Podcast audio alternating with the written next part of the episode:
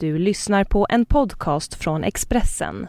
Fler poddar hittar du på expressen.se podcast och på iTunes. Så ska Stockholm in på lyxshoppingkartan.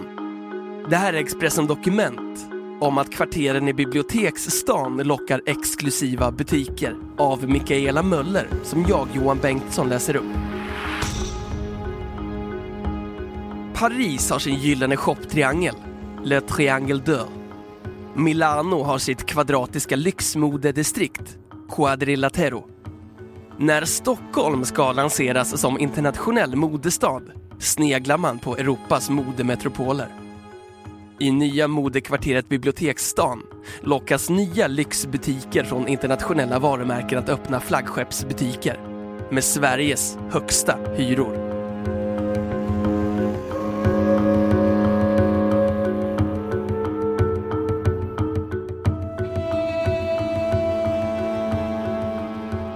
2000 slog det franska modehuset Louis Vuitton upp portarna till sin nya flaggskeppsbutik på Birger Jarlsgatan i Stockholm.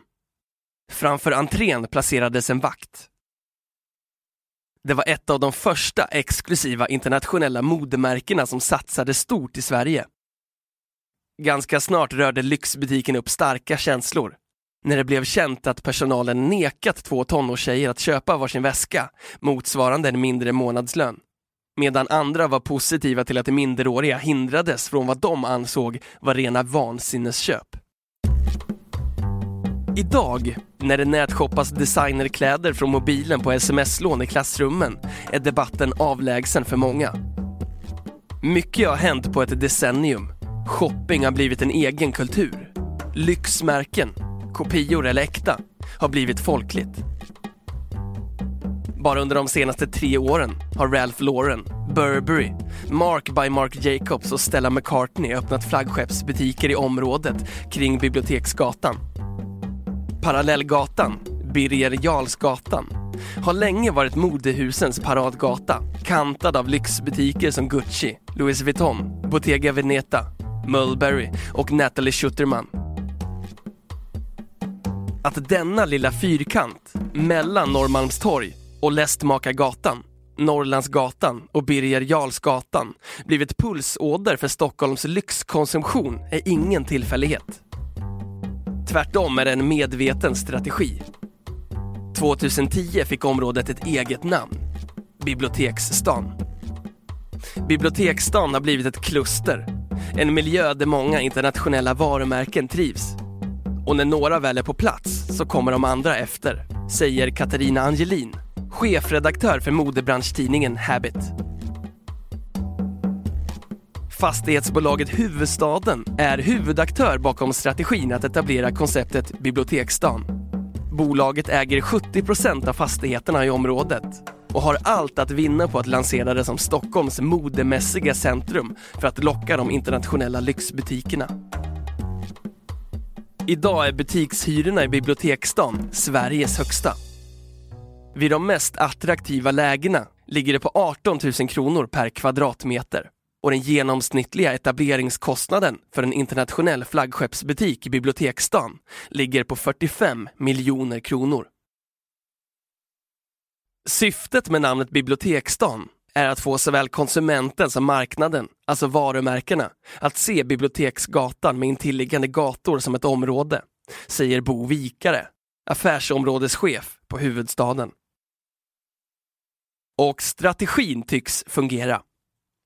I april öppnade hippa brittiska designern Stella McCartney och franska skönhetskedjan Sephora varsin butik i området. Och till sommaren öppnar anrika brittiska skomärket Churches.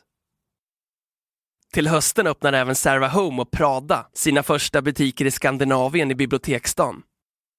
Vi har även tecknat avtal med ytterligare två modehus som vi offentliggör inom kort, säger Bo Vikare.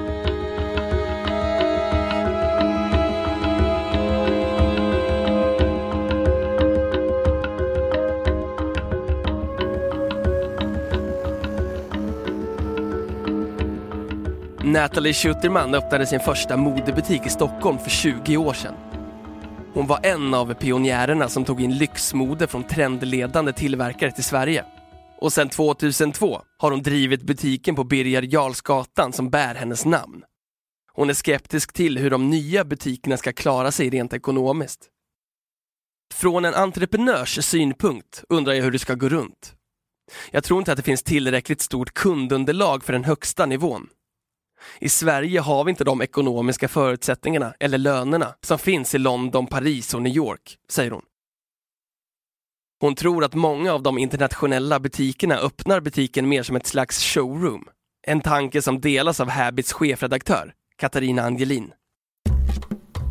Även om man inte tjänar pengar på sin butik i Sverige så använder man det som ett skyltfönster utåt och tjänar pengar någon annanstans. När e-handeln utmanar blir det ännu viktigare att bygga ihop de två koncepten och göra butikerna mer konceptuella, som en upplevelse. Sverige har mycket turister. Kineser, japaner, amerikaner och ryssar. Och då vill de internationella varumärkena finnas på plats, säger Katarina Angelin. Den ökade turismen är en av faktorerna som lockar internationella modehus att öppna flaggskeppsbutiker i Stockholm. Enligt Lena Larsson på HUI Research, som för några år sedan gjorde en studie om lyxkonsumtion. Turismen är en av dess största näringar. 2011 omsatte Sverige nära 100 miljarder kronor och enligt Svensk Handel spenderar turisterna 30% av reskassan i detaljhandeln. Turismen ökar i Sverige i takt med att människor i omvärlden får det bättre och bättre. Välfärden ökar och fler har råd att resa. Och de som reser ända till Sverige är de som har mycket pengar. Och då är det i första hand dyrare varor man efterfrågar, säger Lena Larsson. Natalie Schuttermans erfarenhet är dock en annan. Jag fick lite mer turister när jag flyttade min butik till Birger Jarlsgatan. Men det är inte lyxturister. De åker ju till Paris, London eller New York om de ska handla. Stockholm är ingen internationellt rankad shoppingstad, säger hon. En annan anledning till varför internationella varumärken valt att etablera sig i Sverige är enligt Lena Larsson paradoxalt nog lågkonjunkturen. När företagen påverkas på sina ordinarie marknader så måste de även titta på de mindre marknaderna, som Sverige, för att bidra till sin tillväxt. Samtidigt blir de svenska konsumenterna också allt mer intresserade av internationella varumärken, säger hon. Lyxsegmentet påverkas inte lika mycket av konjunkturen och har gått stadigt uppåt de senaste åren. 90-talets ekonomiska kris och nedskärningar bäddade för det konsumtionssug som uppstod under högkonjunkturen som drog in under början av det nya decenniet. Och där passade modet in med den konsumtionskultur som blev så signifikant för 2000-talet. Lyxen demokratiserades när designjeans, IT-väskor och statusklackar blev allmängiltiga. Många av de svenska modemärkena startade kring millennieskiftet och blev en del av vad som kommit att kallas för det svenska modeundret. Katarina Angelin tror att det ökade internationella intresset för svenskt mode lockar till sig utländska aktörer. De svenska framgångarna bidrar naturligtvis till att man fått upp ögonen för Sverige, säger hon. Du har hört Expressen Dokument, ett fördjupningsreportage om att kvarteren i Biblioteksstan lockar exklusiva butiker av Mikaela Möller, som jag, Johan Bengtsson, har läst upp.